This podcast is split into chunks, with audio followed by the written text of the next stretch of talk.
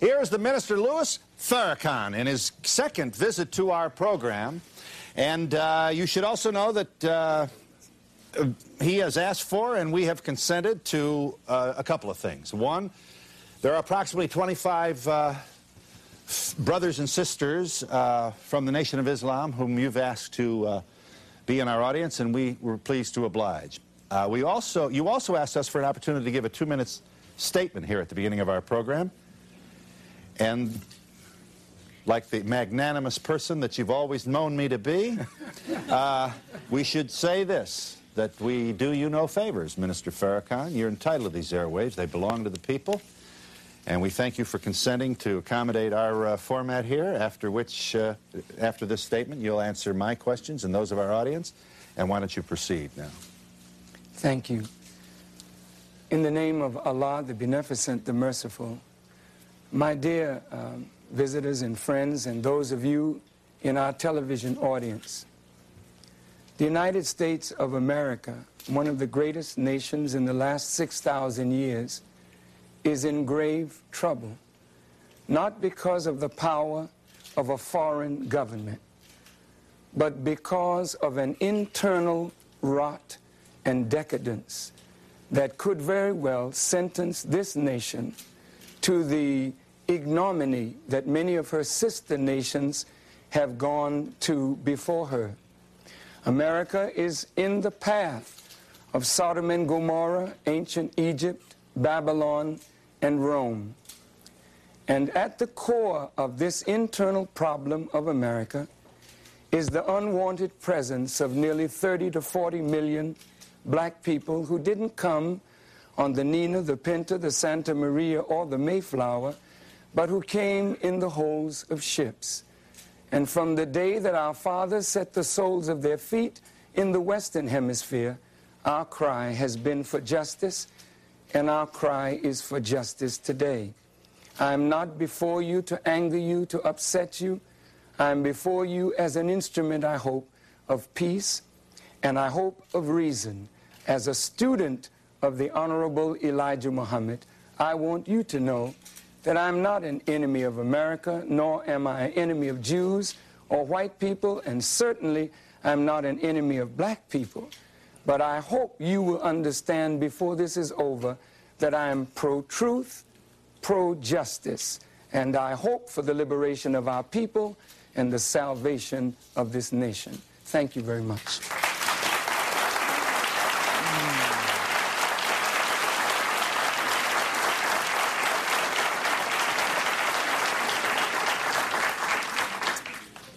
Well, now, isn't that's a rather that's a hallmark card of an opening statement, if I may say. Uh, to be compared, if we might, just for the moment, Brian, if you're ready, let's take a look at uh, Minister Farrakhan uh, addressing the African American Summit meeting in New Orleans.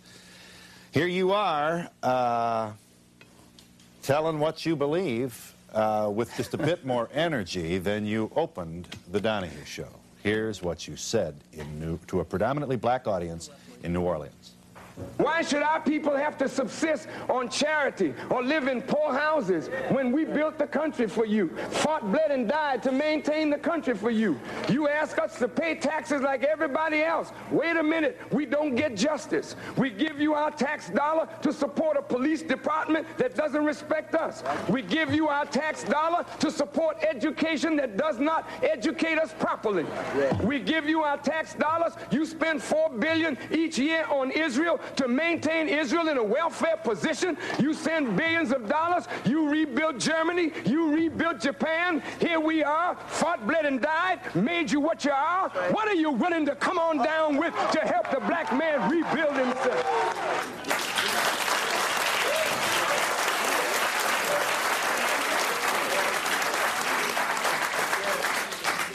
Um, you know what I think? I just think, I think you, you've given up. Given up on what? On the ideal of an integrated America. the dream of Martin Luther King. I think you've given up. This is not, I'm not trying to be a smart aleck now. I'm telling you honestly that I think you've given up. If I may respond, uh, the Kerner Commission, established by President Johnson in 1967, said that there were two societies one black, one white, one uh, rich, one poor. And uh, the Kerner Commission gave specific recommendations that had to be followed if America believed in integration. 20 years after that, a group of scientists got together to see what the progress was. And the progress is Backward. that we have a larger middle class, but the masses of black people have gone backward. And the country is not only separate and unequal, but in worse condition today than it was then. So I don't think, Mr. You make my uh, point. Donahue, you should put it on me that I've given up. America has never believed in integration. Never. Never. Mr. Farrakhan, I can't really stand up and jump up and down and say, shame on you for uh, this feeling. I truly can't. The evidence is overwhelming. Overwhelming. One in four black uh, males either in jail or under the tutelage of the prison system. Um, and, and so I'm here to say that it hurts me to think about this, but I think I, I have a responsibility to understand how a lot of smart people would get to this place. America does, is not interested in integration. If that's the case, um, why are you even why are you even bothering to uh, suggest that you're interested in it? Why not make your statement more uh, in fact and without qualification? And if America has not been interested in integration, I assume you feel it never will be, certainly not in your lifetime. lifetime. So why don't you proceed then from that point of view and, and, and tailor your speeches accordingly? It's, it's deeper than that, Mr. Donahue. We uh, have a stake here. We have helped to build this country. When the Civil War broke out, supposedly, uh, Mr. Lincoln wanted to free the slaves, but according to his own words, he really didn't care whether America had slaves or not. He really wanted to save the Union. Black soldiers fought on the side of the North and the South. The Union was saved, but we were not. yeah. We have done what every citizen should do, but we have gotten nothing from it. So America is in trouble. And we believe we have a solution to the problem. And if the solution is good for black people, it's good for America. Yeah. With uh, time fleeting, what is the solution? If we are already separate but unequal, and there is not the will on the part of the United States government, or nor is there a national will to reconcile the differences between You black and white. if. You don't believe there is. No, I don't. All right. well I really don't. Okay, let's not qualify it then. But when I say if, I'm speaking now for those who might think there is that Well, why, possibility. why mollify them? Why Well, patronize them? Why accommodate them if I that's don't- not what you feel? I don't wish for them at this point to feel that their thinking is discredited. But if in the course of this discourse and in the face of the overwhelming evidence that America really doesn't want black people, then look, let's tally up what is owed to us. Let's sit down and talk about a just solution. And I tell you, like Moses said to Pharaoh, let us go and do something for ourselves. Uh huh. Okay, so let's me let me understand this now. We're going to come up with several billion, I assume, huh? Uh, I don't think this is the appropriate forum. Well, no, I'm just to trying discuss. to. I don't either, but I'm just trying to find out.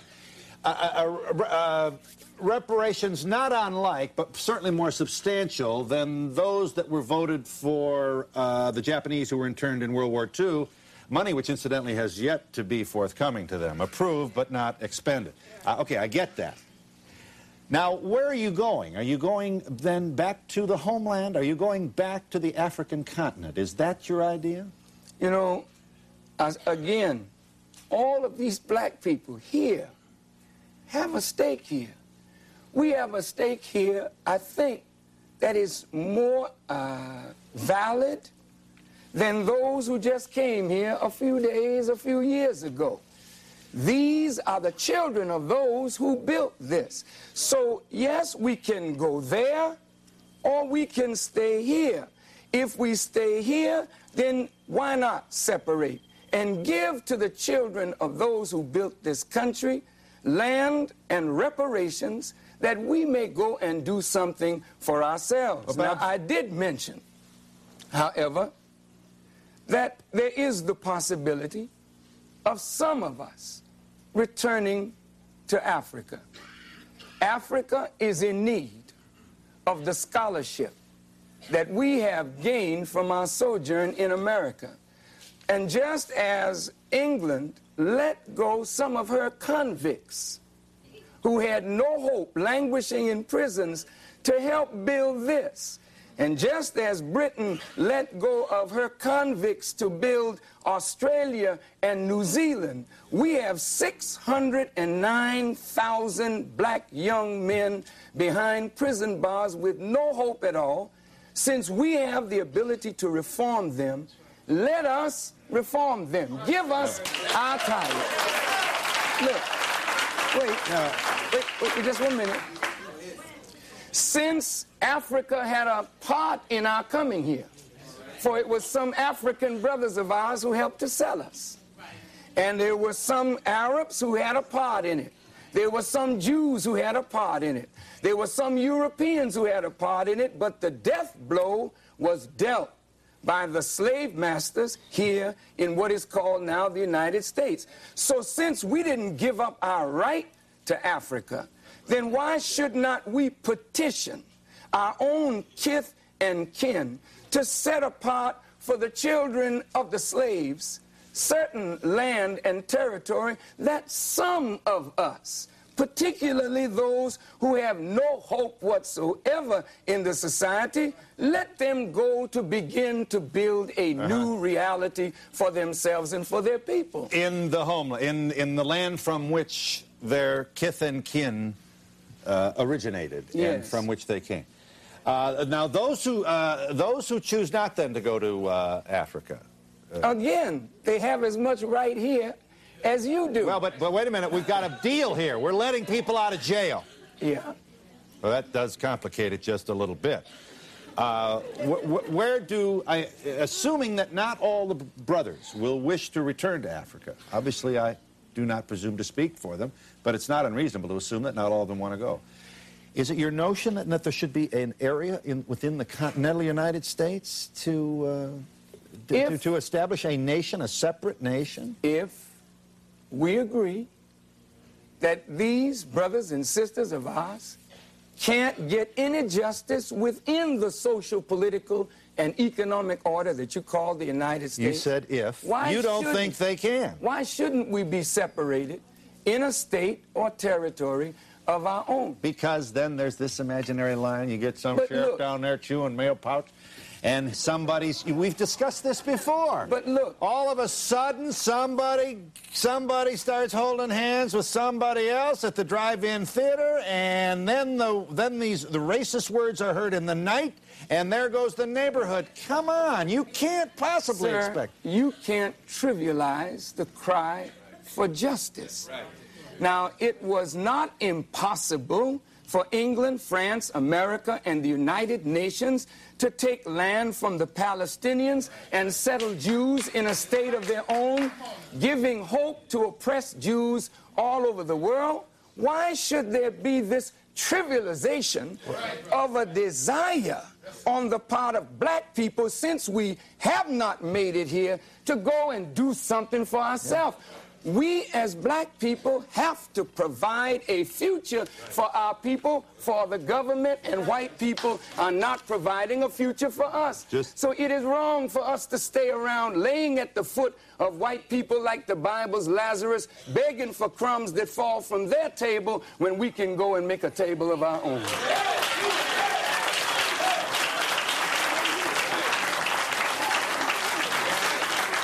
Uh, Minister Farrakhan, when you suggest, I'll just take a minute here. When you suggest that I trivialize your proposal, you, you speak to an attitude that I didn't present, far from trivializing it. I am merely asking you to consider the consequences of an isolated island of African Americans within the community that we now call the United States of America. And you use the state of Israel to support your notion and its practical uh, possibilities. And yet you feel that uh, Israel was uh, immoral and unfair to Palestinians in its declaration of statehood in 1948. But So now- you had the what? will to take land from Palestinians.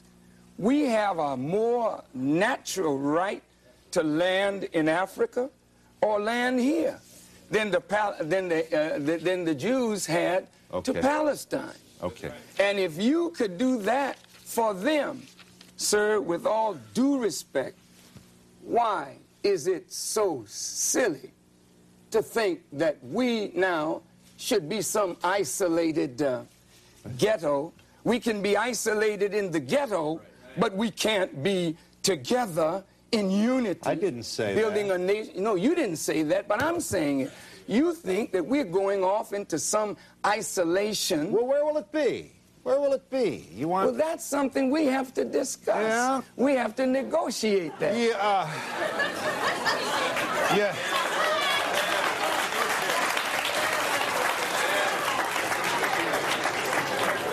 Um, uh, you got. Let me. Uh, may I ask you for some brief commentary on this before our break? This audience wants in here.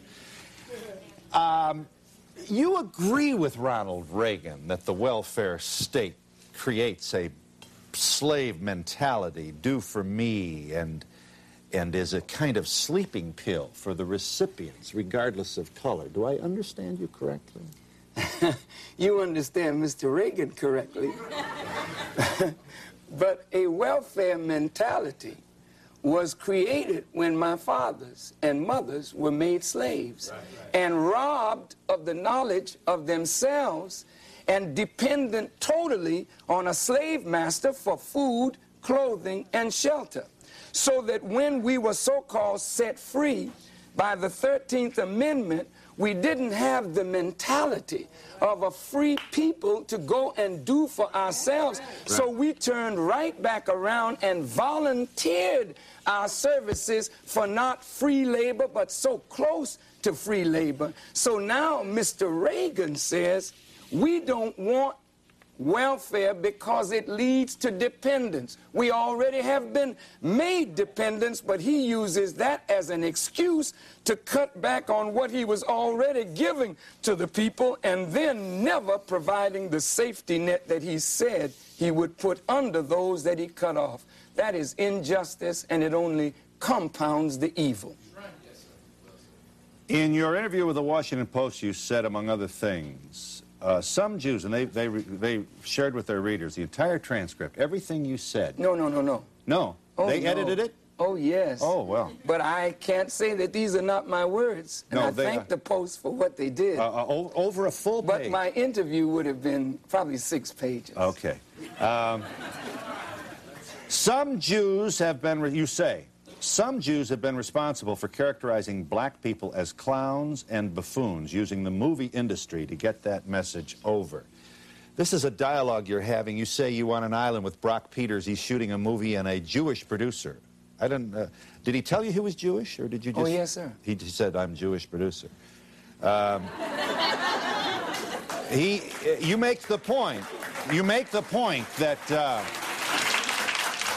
um, he says to you, you know, when we when we feel some danger, when we feel something, we get together and we essentially uh, create. Uh, screenwriters, the creative community does things to ensure uh, to set things right. You're suggesting that the guy felt he could manipulate, and you believe he could too. You're, you you're coming very close to saying that uh, you know that Jews control the media. Oh. But I want I want I want you to answer me this. Some Jews have been responsible for characterizing black people as clowns and buffoons using the movie industry to get that message over. What do you think of Eddie Murphy? Okay. Uh, let me just remind this audience this is the number one box office star in the wealthiest free market democratic system in the history of the universe. Eddie Murphy is my brother. And I love him as a brother. And whatever criticism I have for Eddie Murphy, I would say that directly to him, and I wouldn't use this show to do that. But I think it's not to be diminished to Eddie Murphy. But if you look at the black man's self image, the black woman's self image, that image is created for us through centuries of miseducation. Now, if I, as a black person, or we as black person, do not have a healthy respect for ourselves, then we cannot expect anyone else to show respect for us unless we have respect for ourselves. But we cannot we cannot respect what we don't know. And so there's a crime of omission and a crime of commission that robbed black people of a knowledge of self that would cause us to love ourselves and love uh, one another. Uh huh. So you're not thrilled then with, uh, for example, the kind of stand up work that I'm mother effer, uh, nigger. He used the nigger word nigger often. I, I'm asking No, you. I am not thrilled to see not only Eddie Murphy, but there are many white comedians who use the same foul language and feed the American public as though the American public are human pigs who can only feel good when somebody is purveying filth and decadence over the radio, the television, and through the movies. And I think whether it's black or white, it is wrong and it is bringing America down, down, down. And personally, Yeah. personally, personally, I would hope that managers and those in show business would use our God given talent in a much better way than to promote filth and decadence. I think that America has too much of that, and again, she's in trouble because of it. Yes, ma'am. You'll be brief, I know. I, I am so sick and tired of this chip that you're carrying on your shoulder. We have bent over backwards. We have done backflips to make you feel equal. And yet, we, we've done everything. A perfect example is in the federal government. If you and I get the exact same rating for a position, do you know what? You get it. And do you know why? Because you're black. Is that fair? Is that fair to me? Briefly, you want to speak to that?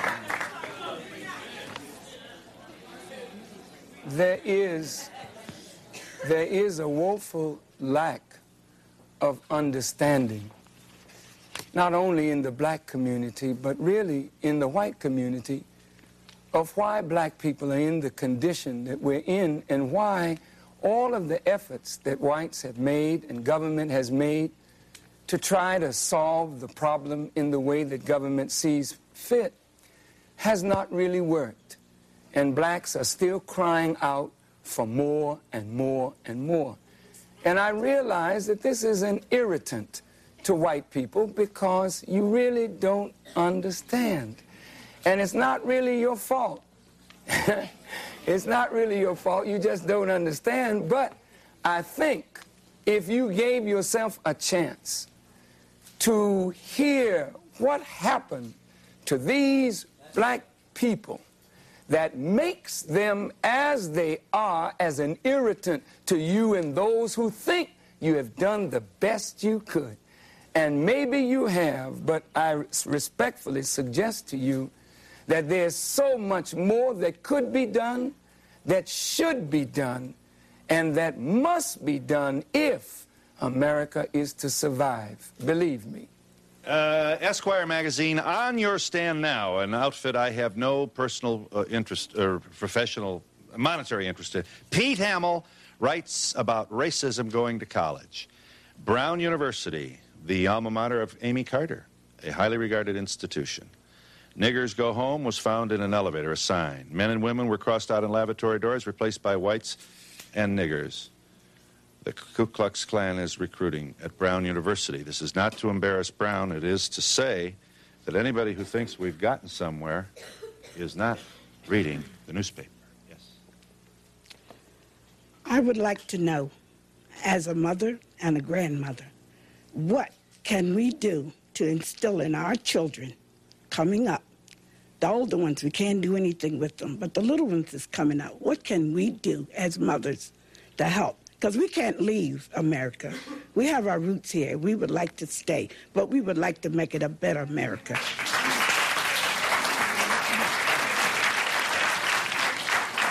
If we wish to make our children better, one of the things we have to do is to teach them the knowledge of themselves. As a little boy, my blessed mother kept instilling in me the love and the pride of being black. She made me to know my history, to know my roots. So I grew up with a love for myself and secure within myself, never feeling inferior and certainly not feeling superior, but that chip on the shoulder that the young lady spoke about is my self assurance, my confidence, my ability to speak the truth without fear. I don't bend. I don't bend when I don't have to. I don't scratch where I don't itch. I look white people in the eye and speak honestly and truthfully and candidly and unhypocritically to you. That's not a chip. That's just self assurance that comes from self knowledge. Teach your children that, and whether we are here or there, we'll be able to make a future for ourselves. And we'll be back in just a moment.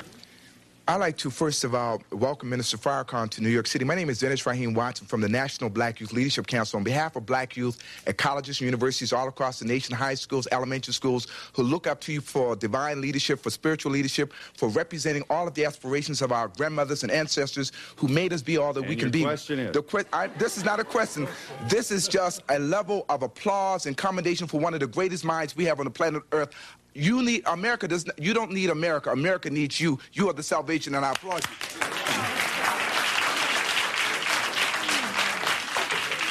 Well, Well, I- I'd just like to say thank you for the words, but you know, we need this too. And if it's mutual need, then there can be mutual cooperation to find a solution to a problem that is bringing all of America down. See? So let's, let's try to find a way that we can dialogue. Blacks and Right. Jews and blacks and whites. I am not against a relationship, but it just can't be the master slave relationship. That's all Right. over. Uh, but you can't. Um, I assume, given the uh, fallout that ensued in your description of Judaism as a dirty religion, will move you never to use that uh, phrase again. I think someone in the audience said it right. Shame, shame, shame. Shame on who? On you. On me. Yes, because you keep repeating the big lie. The lie that's told over and over and over and over again. No, I have said over and over again, I have no- Until Jews and blacks and others believe that I actually said that. Let me. You didn't again- say that? No, I did not. Now you're going to accuse me of taking this out of context. No, I'm you? not either. I'm going to play your But- own voice. I did this you. before. You're accusing me of taking it out of uh, context. This is cut. This is number three. Mr. Let me just say, Minister Farrakhan, Sure. I don't get any. This is no joy to be going around the block with you again on this. But when you smile, joy to me either. well, but when you smile, it conveys a kind of, oh, stop worrying about this. I know what I meant. This is not the precision of language that we would expect from a man whose mind is so admired by the last person who stood up. Well- now let's, now let's, here we go again. Roll the tape. Here is your voice and the words uh, graphic.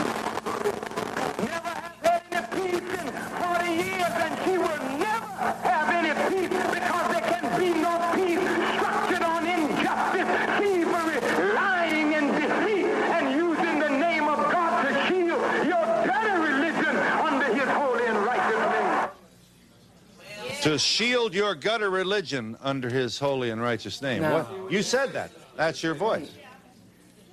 I want to say that no sane, intelligent, religious person could ever condemn the revealed word of God from the source of purity as dirty or gutter or unclean. The word of God comes to people in the gutter to purify their actions and their conduct and cause them to live upright. But religion is not what we preach. Religion was and is what we practice, and that's why Moses told Israel, Obey the law and statutes and commandments that I give you this day. Jesus said, Be ye doers of the word and not just hearers of the word. And Muhammad taught that mere belief counts for nothing except that it is carried into practice. I close this and I hope I never have to answer this again.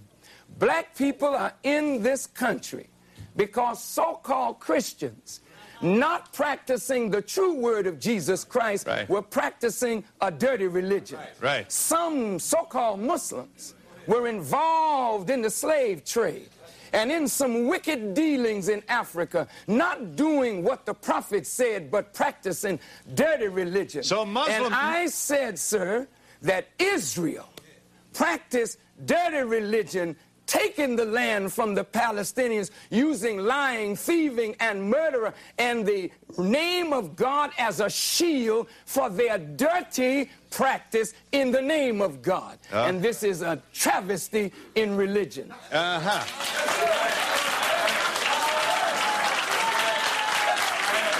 Yeah. You never in your life used the phrase dirty religion when referring to Muslims. Not in Never- that context. Never before. I please. Did you sir, ever say that a Muslim, did you ever refer course. to their dirty religion? Of course. Of course.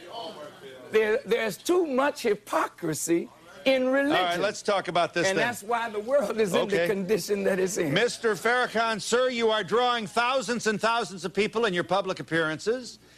You have the cops, and uh, you claim the FBI and the CIA is on your case, and I wouldn't doubt that myself. You, uh, we have a responsibility. We have a responsibility. Uh, media's responsibility is to figure this person out. Wow, you powerful. Look at this crowd here. You're a powerful man. You can draw a crowd. You're also a religious fundamentalist. Doesn't make you bad, but that's what you are. And you also had this to say about a black reporter for the Washington Post who quoted Jesse Jackson as using the word Town. Tell me why you're upset about this. Here is here is Mr. Farrakhan talking about Milton Friedman. You can do better. Here is uh, I'm sorry, Milton Coleman. Roll the tape. Listen to this. Why are you example of Milton Coleman.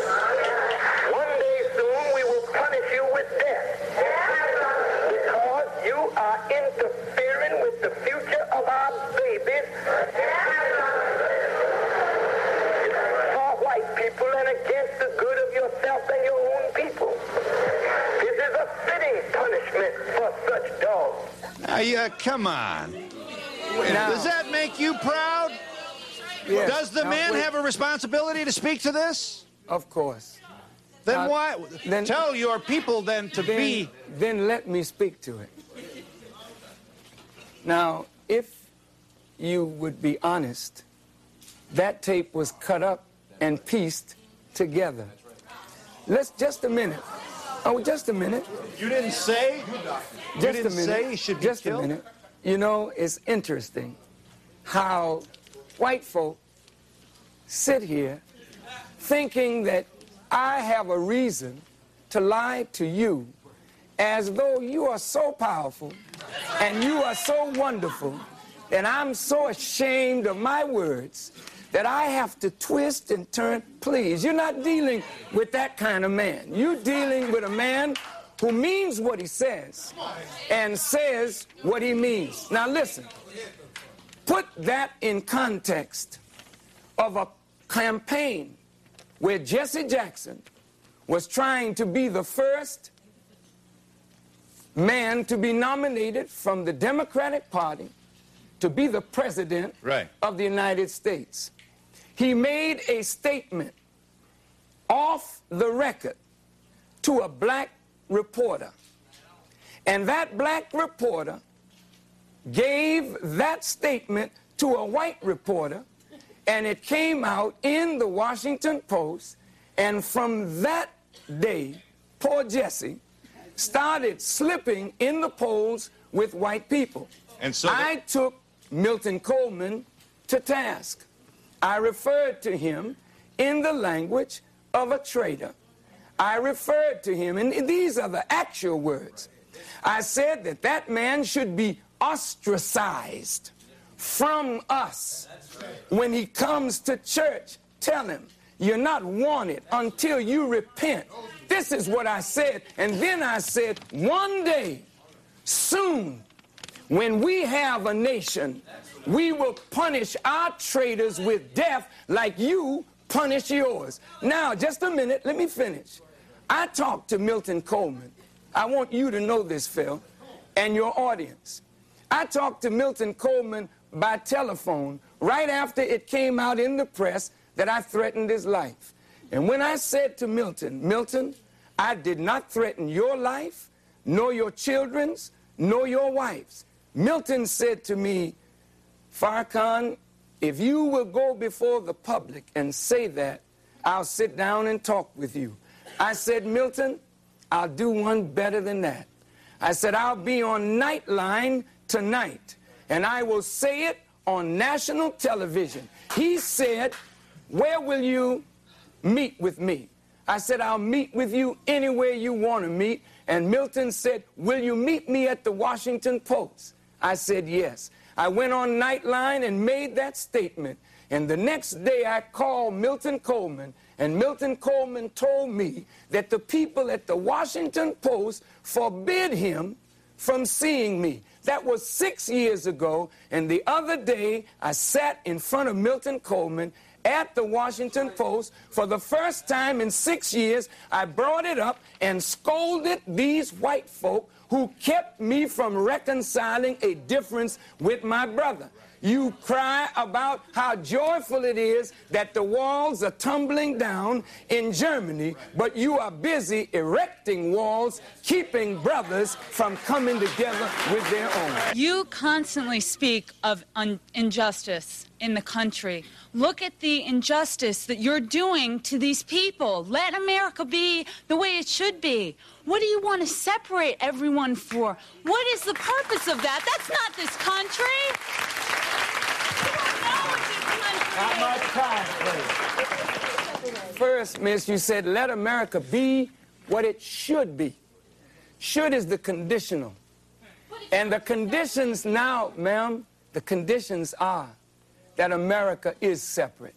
You have two million Indians on reservations, Indian women being sterilized. You have 30 million blacks unemployed, unemployable. Huh? And Jews But and look, all different miss, kinds of people, miss. not just black. Miss, miss, I gotta say this. Miss, listen. Miss, Jews have organizations and leaders looking out for their concerns.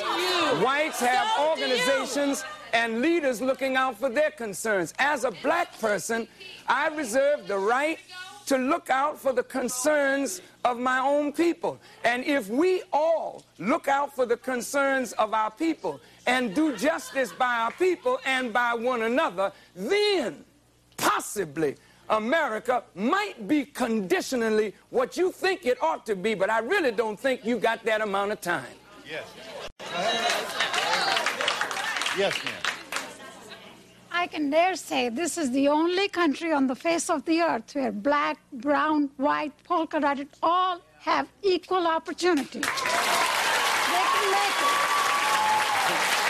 Miss, of course, I, I have to. Briefly. I have to respond. Briefly. Briefly. Minister Farrakhan, I've been reading the NAACP reports and the National Urban League reports, and recently I was reading in the Washington Post where Dr. Kenneth Clark, one of our greats, was now lamenting over the fact that he has found that America is indeed separate and unequal and that he has lived his entire life fighting for integration. Would you please, for these few moments, to the black the blacks who are listening in the audience speak of a black united front and how we can begin to pull our people together Certainly, uh, the lady who raised the point that America is a great land of opportunity, we can't deny that America has given everyone who has come opportunity. But to the blacks who built this, I suggest to you, miss, you are not qualified to speak for us. You are not qualified to speak for us. You are only qualified to represent yourself and your opinion. But really, those of us who have suffered this, we know what we're talking about. And- so and now I would like to just address I'll give you this an point. opportunity in just a moment. Yes. Who wants it? Yes. I just want to say that I'm so scared to go out in the world next year because I was never a prejudiced person until I'm listening to you. It's really scary hearing what you're saying. I'm very scared. You're not preaching. My dear young lady, when you go out into the world, you're going to find a reality that you're going to have to mm-hmm. deal with. Please don't live in a fantasy world created by mm-hmm. television. There's a very real world out there. I there. was raised to be white, black. I was raised to be equal to anyone. Listening to you, you are so prejudiced. I just can't believe it. I am shocked. You're scaring me. Mr. Farrakhan, I sit here and I'm seething. The, the things that you're saying only divides us. Well, what is it that he said that makes you angry? I don't like what you say about Jews or any other people. These things that you, and when you look at us, you're not. talking about Jews. He's talking about an abasement of their religion Phil, by excuse some me. people. Excuse me. What you're doing is snick. Just a moment. You have been sitting there for an hour and you've been snickering and sneering at us. Yes. We don't look at you that way. We're giving you the respect the full hour to listen. You're not Martin Luther King, who brought us together. I could listen to him forever, but you're dividing us.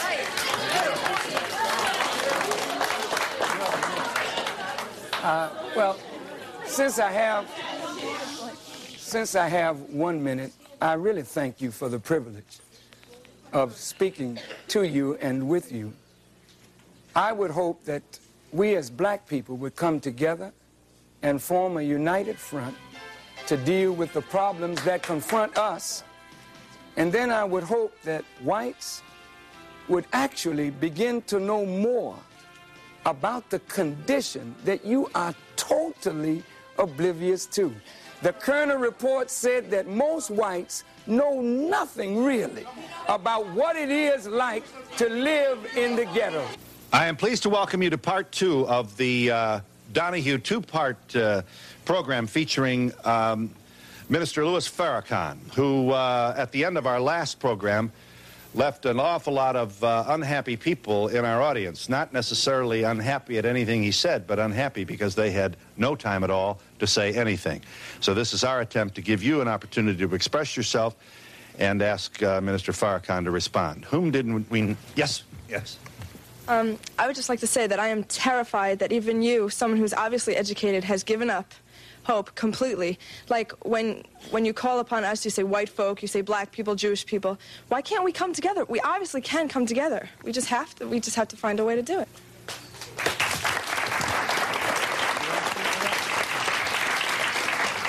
The desire is good, but the reality is the total opposite of your desire. And unfortunately, as a young lady, you are not in the position of power to make the decisions to make America work. May I, you know, as, as an audience of intelligent people, I would like to just take a moment to say to you that I really don't think you fully understand what has happened to these people that you look at as second class or inferior citizens in this nation.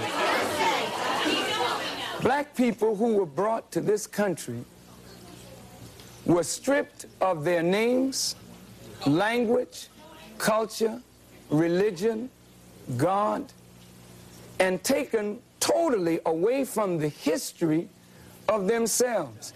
Here are 30 million people who don't wear their own names, they wear your names. Who don't speak their own language, they speak English, which is not their language. They never, never were allowed their own cultural expression of Africa.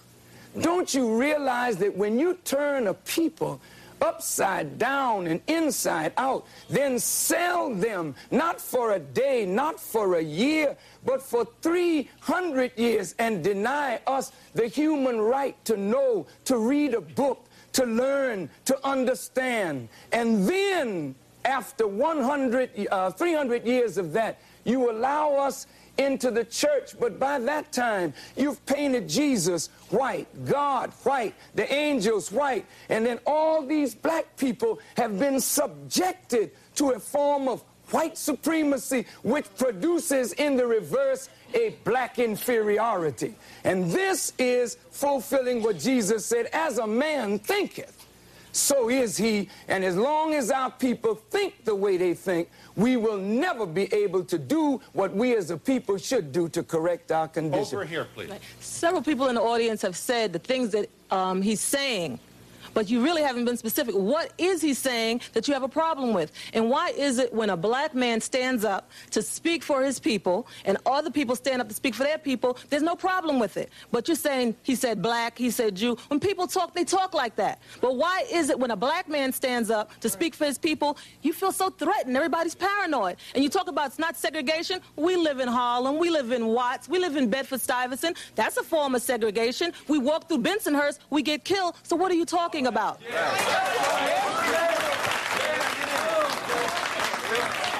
Uh, what I'd like to say, there was somebody over there in the audience who said that they were afraid, they were scared of when they were talking about the uh, what he was saying. You see, and what I'm saying is, the other day you asked Mandela that same question about fearing white people fearing you know, what will the black folks do and stuff. We should be running down the street screaming, ramping, and raving because when you look at the statistics, who is the one dying?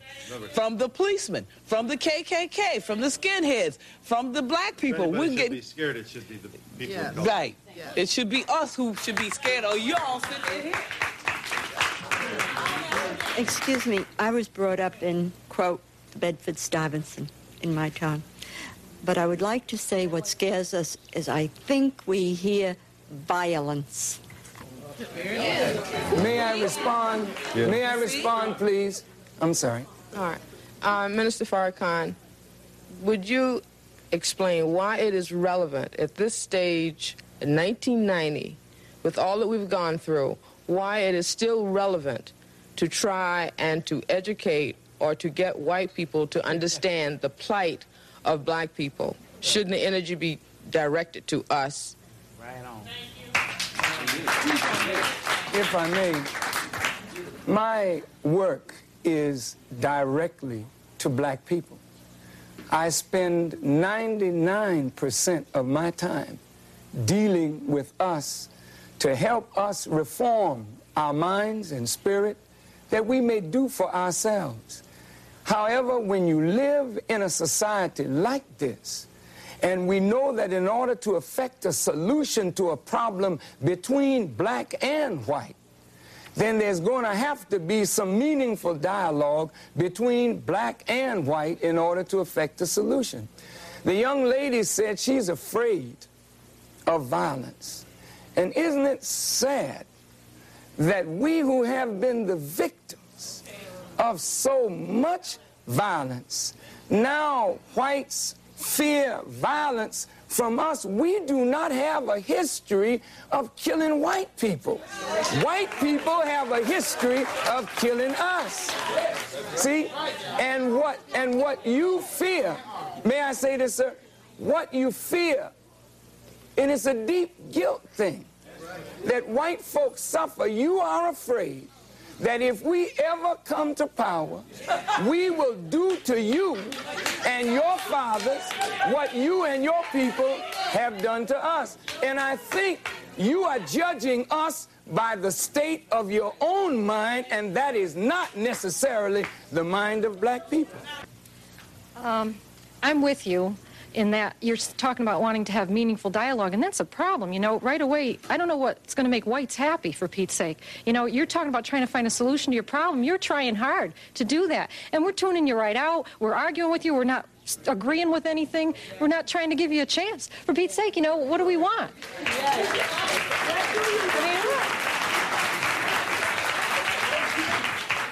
Assalamu alaikum. Um, Mr. Farrakhan, there's a situation now where one in four black males are in prison or in jail or in some type of probation situation, okay?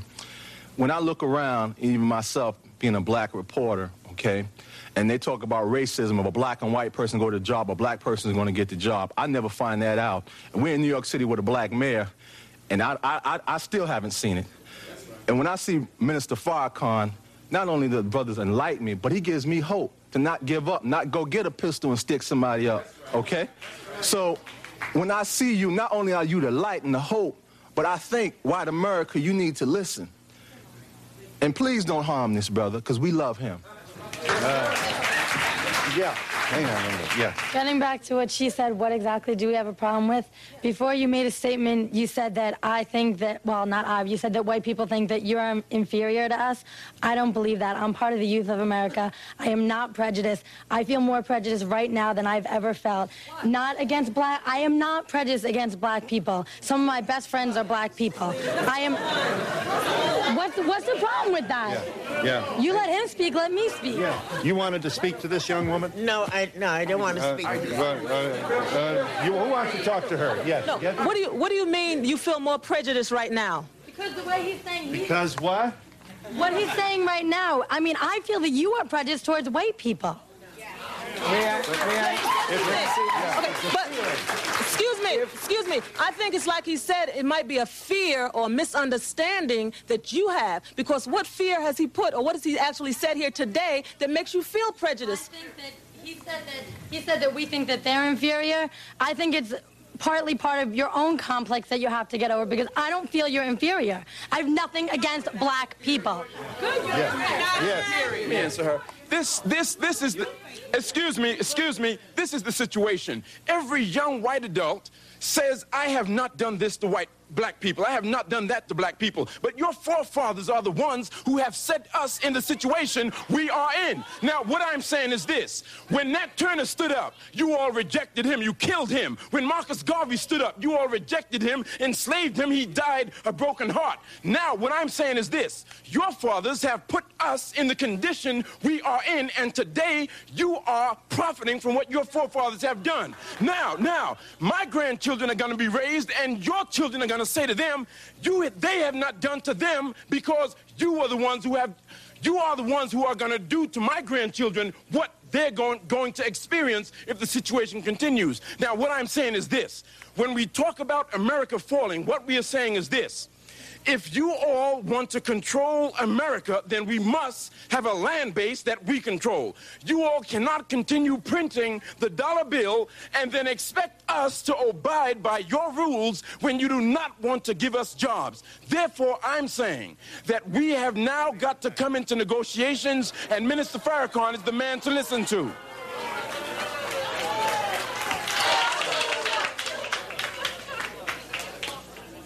it, it becomes it becomes apparent more and more as we listen to each other and try to talk to each other that we don't perceive reality the same.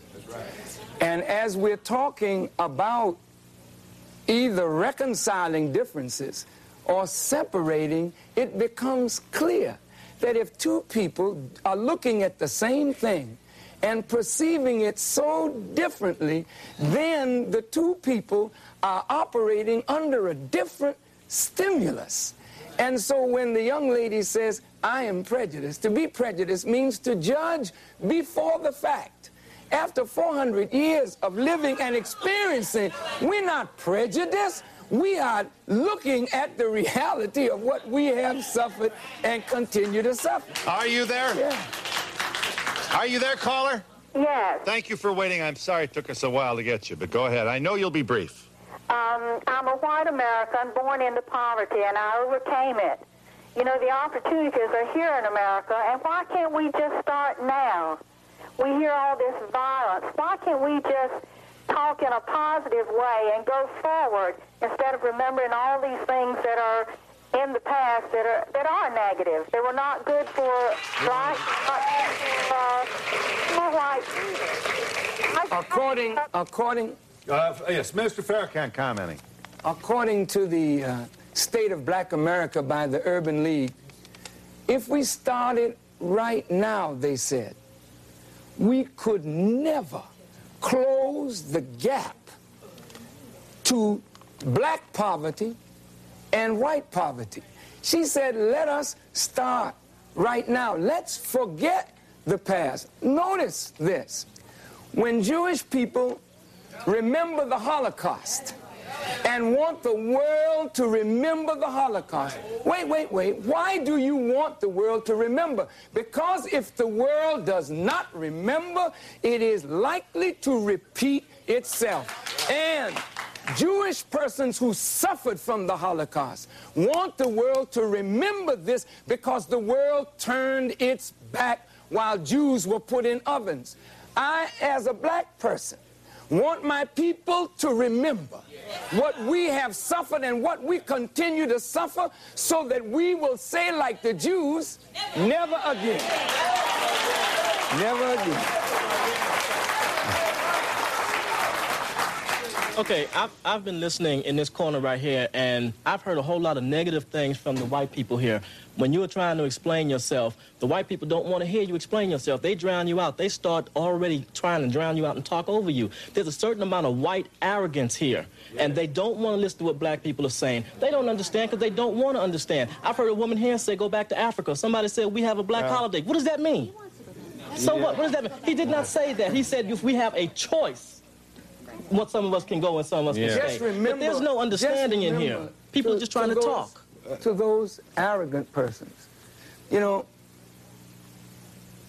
when you tell us, go back, please remember where you came from.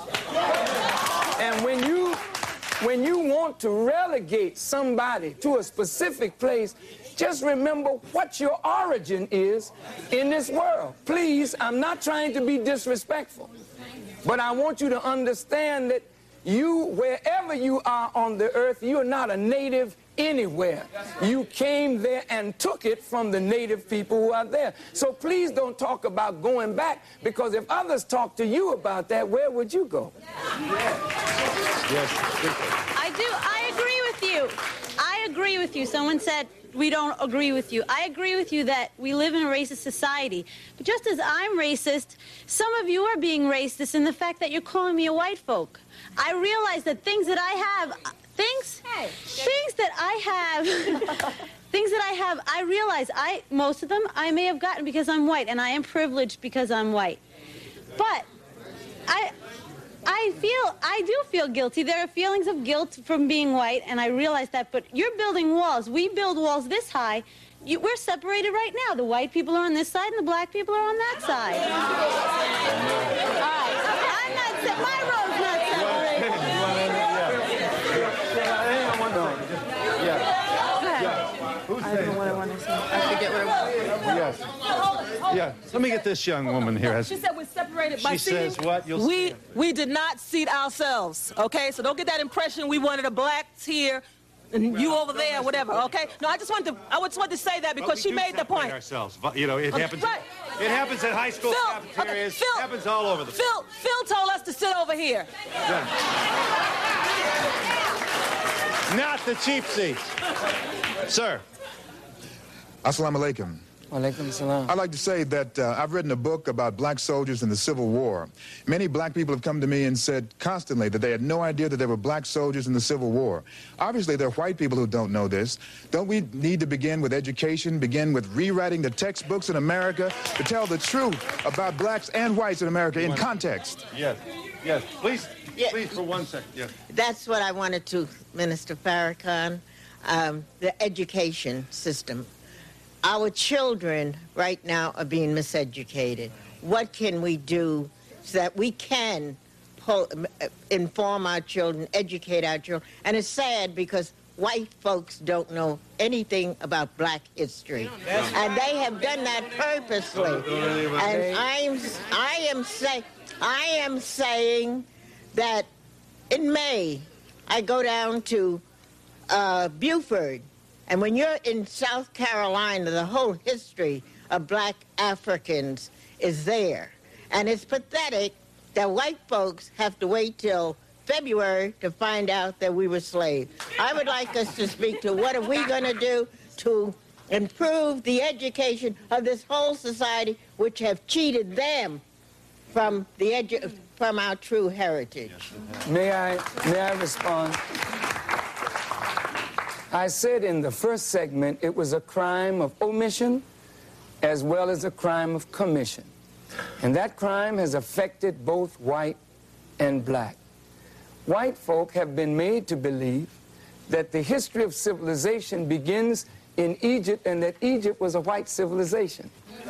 And that many whites have been made to believe that black folk were just in the jungles of Africa running around with no clothes on and never contributed anything to the advancement of civilization, while at the same time there are masons and shriners. Some of your parents are shriners and masons, and they put on the fez of the Muslim people. And what they're studying is the true history of the black people of this earth. I think if the proper education were given to black and white, we could come away with a healthy respect one for the other. I want to clear this that I don't think black people disrespect the tremendous accomplishments that white folk have made.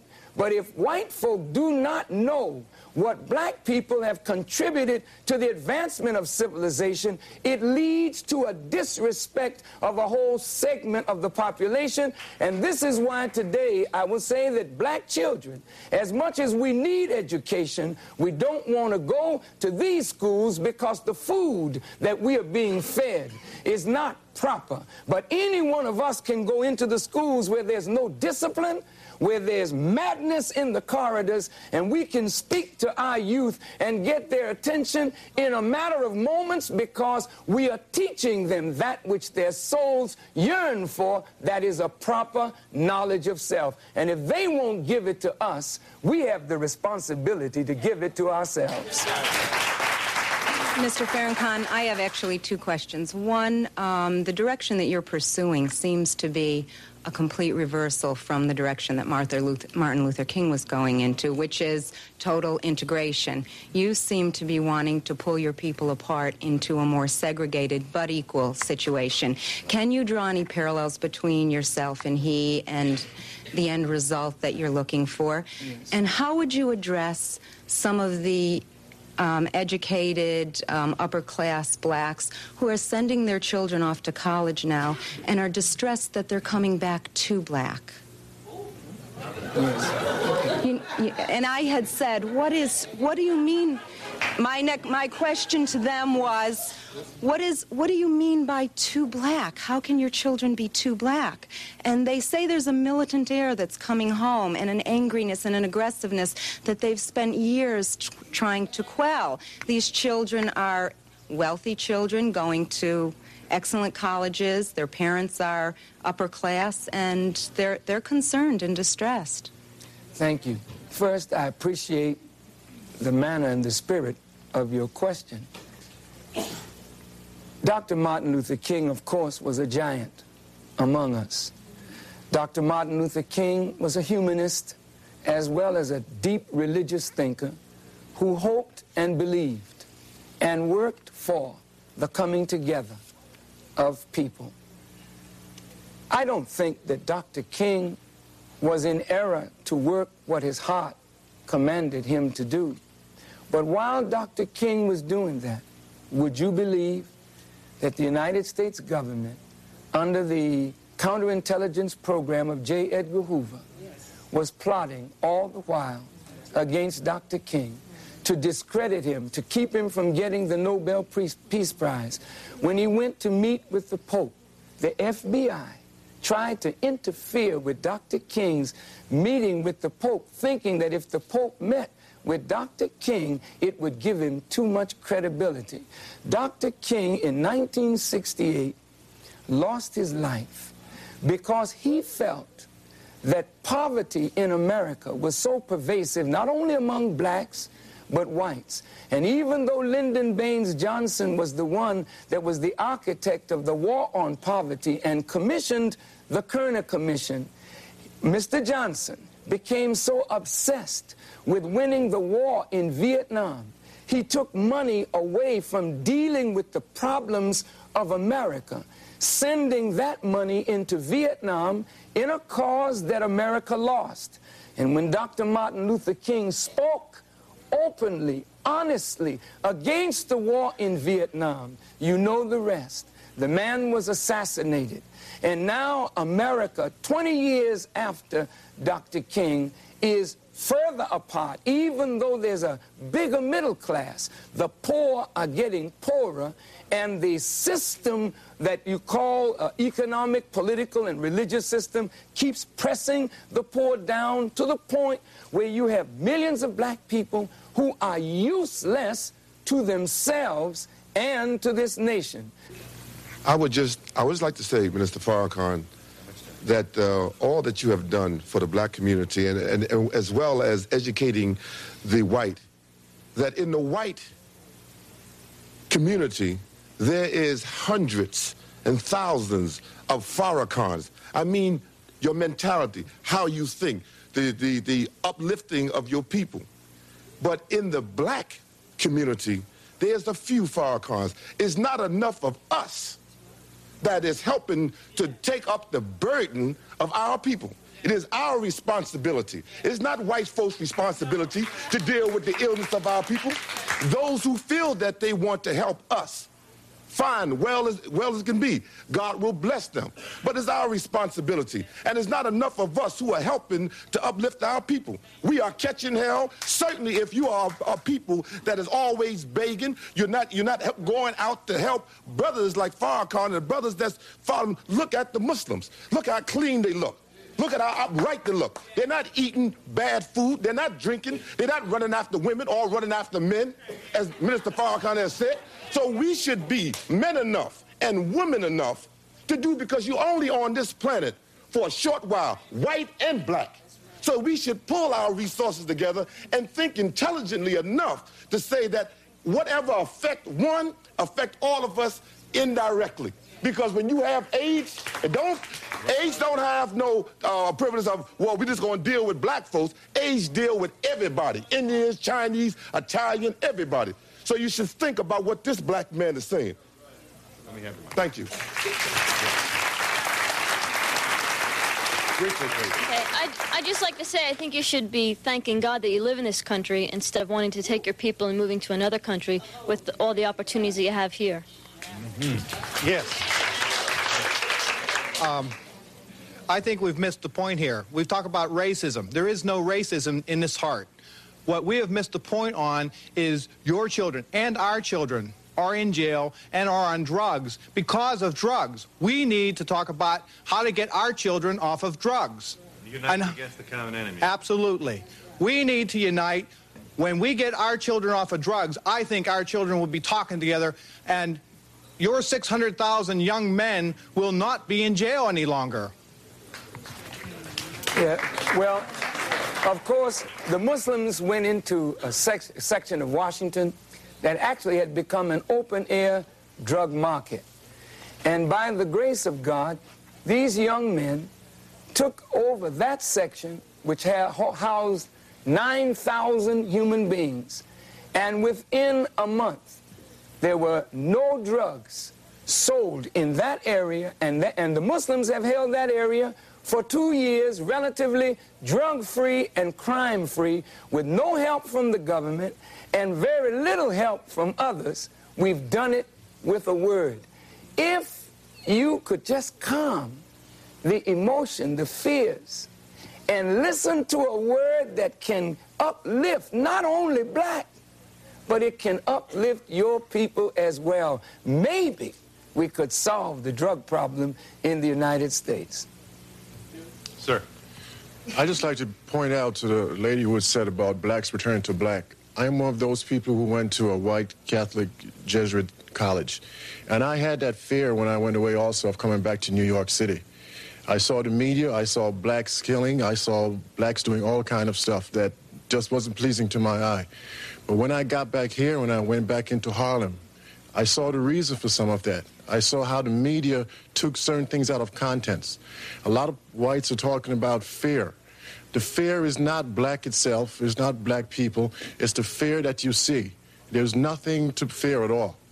A lot of people are not going to Harlem, they're not going to the ghettos because they fear I don't know what. But the blacks are some of the most passive people you will come across. We have tolerated a lot, and we continue to. There's nothing to fear but fear itself. Mm-hmm. Yes, sir. Yes, sir. I would just like to ask Minister Farrakhan if he would, he could comment on the vast gulf uh, in the understanding and the perception between blacks and whites. And what do you think is the next step to advance this dialogue that seems to have started?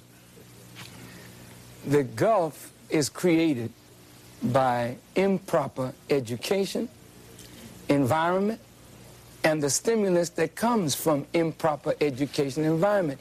If you just look at the Constitution of the United States as a legal document that called us three-fifths of a human after we were robbed of the knowledge of self. Then you look at a religion, Christianity. I'm not saying the teachings of Jesus now, but I'm talking about the way Christianity has been used. I was talking to a Catholic priest a few weeks ago, telling him how black folk were taught that our blackness is something of a divine curse, that we are the children of Ham. And Ham was one of the sons of Noah who uh, mocked Noah in his drunkenness, and Noah cursed him. Black folk think of themselves in a servitude posture. Black folk think of the color of their skin as a curse. They think of the texture of their hair as something terrible, the thickness of our lips or the shape of our noses. This is not because we desire to think this way, but we live in America where white standards of beauty have been imposed upon us. Now, what? How do you break this? By telling the truth. The truth is, black people have a beauty that is ours. It is uniquely ours. You have your beauty as white people. As you learn to appreciate yourself and we learn to appreciate ourselves, then maybe we can appreciate one another. But truth has to be told. The truth is, according to your own scholars, your own scientists, Mendel said Black skin is dominant. White skin is recessive. Dark eyes are dominant. Light eyes are recessive. Mendel said you can get the, the recessive from the dominant, but you can't get the dominant from the recessive. That's Mendel. Dr. Leakey was looking for the origin of human beings. He went to Europe, but he didn't stay there long. He kept right on moving and he found the origin of man in Africa. Now, some of your scholars of genetics have taken the DNA and have traced the origin of human beings back to the black woman. Look, we are the father of all human beings. Tell it from the mountain, the black people are the original people of the earth. That doesn't make us better, but it says we are your father. We are your mother, and you should honor your father and mother that your days may be long. And we'll be back in just a moment. We're back with the Reverend uh, Minister Louis uh, Farrakhan, who sounded awful close to William Shockley on the last answer.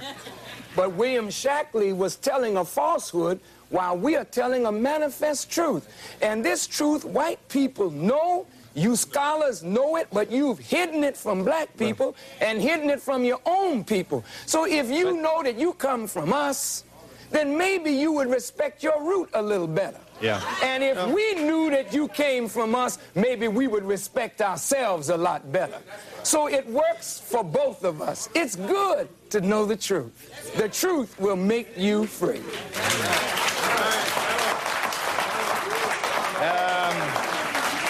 Do you, is it your feeling that AIDS is a manufactured disease uh, which has hit especially, in especially horrendous way, uh, among uh, people of color, among African Americans, engineered by the a white person? It is becoming increasingly clear in medical circles that the configuration of that virus is not a natural configuration, but that it is a made virus.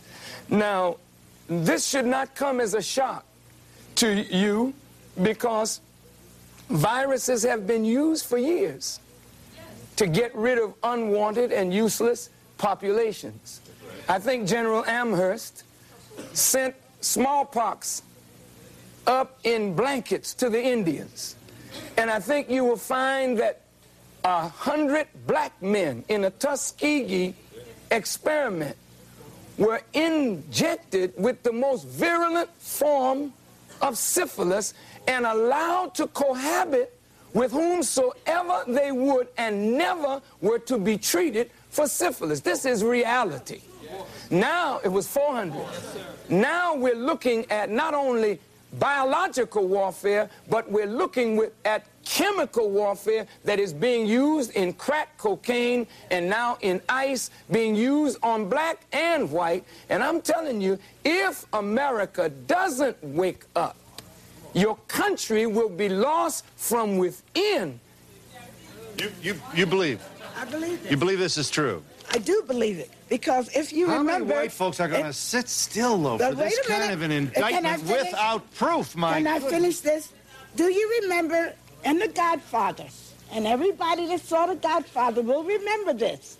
He said, only give the drugs to the black because they do not have any hope. Isn't it true? That's right. How many can deny it? Well, I. Uh, Uh, and therefore, what? Therefore, it's true? No, that is true.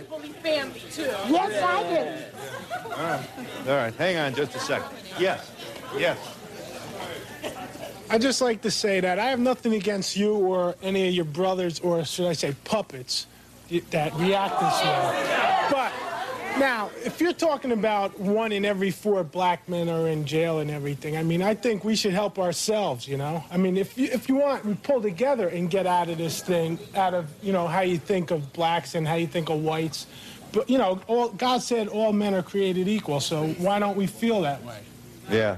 Uh, why was it necessary to kind of insult the the, the, The way they with the way they act when we talk. When white people talk, they always act down to the way Yeah. white people Are you talk. are you have a is there a religion in your own? Uh, I'm Catholic. You're Catholic. Uh, would you call all the people who stand up at St. Patrick's Cathedral puppets of Cardinal O'Connor? No. Why not? Why not? He wants to know. I'm not. It's why not. Just ask the question. You see, they see that as a double standard. Yeah. In other words, when a black person supports a black person, No, but they're the way puppets. they're talking down to us. They're Well, talk- what did they say? What, what was said that bothered you the most? Can we let's talk about? It? No, the way they look, the way they look It's at the way us they and look way, at and you. the way, So it's no. not something- You see what I mean? Yeah. Uh, you want to talk to him? Yeah. Okay. Hang on, just a second. I would like to know, excuse me, I'm speaking to you. Why is there such a problem when we speak to you about how we feel? Why is such a problem with that? Why you can't understand about how we feel? We have to deal with how you feel. We have to hear what you have to say about us, and we deal with it. How come you can't deal with it? You can't deal with it. You cannot deal with it. I can deal with it. I think we should get together, though. Don't insult us then, okay? We don't insult you. Don't insult us, okay? Just don't insult us. She, I don't think he me- meant to insult. Insult. Yeah. Yes, he did. He Yeah. did insult us Yeah, he- by calling us puppets. We are no puppets. We are human beings.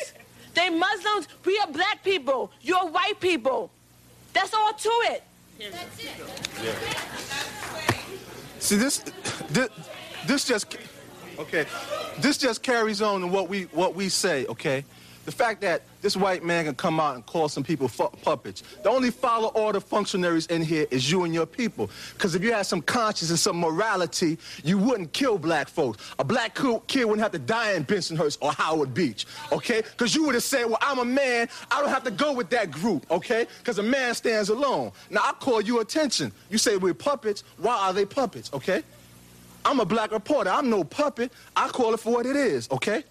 I respect you. I just want to say one thing. If, okay, I'm gonna. If Gotti was sitting up there and he had his men around, you, as, as, Gotti, John Gotti, John Gotti, okay, John Gotti, you wouldn't open your mouth up and say anything. You understand? You wouldn't say. You wouldn't even. You wouldn't even break breath to say anything about Gotti men. You know. But you feel that these black men standing up here, you feel that you don't. You don't have to fear them. May I? May I? Uh, you know. Uh, yeah. Yeah. I would like to ask if all of um, his followers agree with everything that he says, or if some of them think for themselves. That's what I want to know. See, now, now, Miss, there, there are people in here. W- would you talk to people who are not, quote unquote, followers of Farrakhan and, and answer that lady's question? Yeah. Not who are. He wants to know if everybody agrees with you. That was the question. Yes. Yes. Yes. I am a member of the Black Press. My name is Totley Brown. I work for National Black Network. I am not a follower of Minister Farrakhan, and I am tired. I am very tired of hearing you people of talk to black people like we have feelings. Black people have feelings. We are tired of listening to the way you teach it, the way you want it, the way you deal with it. I have also worked for the white media. In the white media, I have heard them take out black stories. And I have said to them, why are you taking out a black story? I'd like to hear it. And their attitude was, well, there aren't enough people who want to hear it. Well, I do, and I know plenty of other people who want to, too. Bill, one, one, of- the problems I have is, and I think most uh, uh, uh, young people and elderly people have, is the concept of the basic bias. We recognize that there are millions and millions and millions of fine, beautiful, attractive black men in America throughout the world. Everybody will agree with that. But why should I pick up a magazine, a People magazine or something, and see Sean Connery as the sexiest man alive, John F. Uh, Kennedy Jr., the sexiest man alive? What happened to Denzel Washington? What happened to Minister Farrakhan? What happened to all of the brilliant men? Not on top of that, we talk about Elvis Presley gets his new show, but Little Richard is still alive on the planet Earth, rocking and rolling. So we're saying that the bottom line is that we don't get our full due as human beings. The bottom line is that America must begin to respect the contributions of African American men and women if we have survived the 21st century. We agree. Can I? Can we wait just a little? One second. Yes, ma'am. Okay. number one. Just, just let this young woman make her point. Yeah. All right. Number one, it is an insult to ask who follows Minister Farrakhan. Okay? That is an insult. To you, it is relevant. To us, it is not. Okay? He is our leader. We are tired of you trying to pick our friends. That's right. We are tired of white people trying to say who our leaders should be. We will decide who our leaders will be, not you. Yes. Nobody, I resent that nobody called me to ask me what I felt about Reverend Sharpton. And we'll be back in just a moment. We're back with very little time. I know you'll be brief. I just want to say this. Many of us are not in the Nation of Islam, but we're followers of Louis Farrakhan. Whites are telling us he's not like Dr. King. He's exactly like Dr. King. Dr. King fought for justice. If whites loved Dr. King, they should have kept Dr. King. They killed Dr. King. Dr. King today is Louis Farrakhan, fighting for justice and fighting for the rights of our people. For Christians and all of us, follow Louis Farrakhan. Yes. One person killed Dr. King. There's many of white people Yeah, yes, that that's true. You know, white people kill. want to like One person come killed. together and blacks and whites want to be together. And Maybe- you're just maybe, maybe you have an obligation to these folks, just as it was, I think, imprudent for us to suggest that you're puppets. It's similarly imprudent for you to suggest You're that white people of us. killed Martin Luther King. Not a bad point. not true. Well, hey, I want to say. Yes. I'd like to say, just as it is imprudent to say that white people killed Martin Luther King, it is also imprudent to say that the Nation of Islam killed Malcolm X. See? There- Uh-huh, there- but there- but there you go beyond that. peop- You said white people killed Malcolm X. I didn't say that. I said the government of the United States had a hand in the assassination of Malcolm X. We know it was black folk that pulled the trigger. We know that. Right.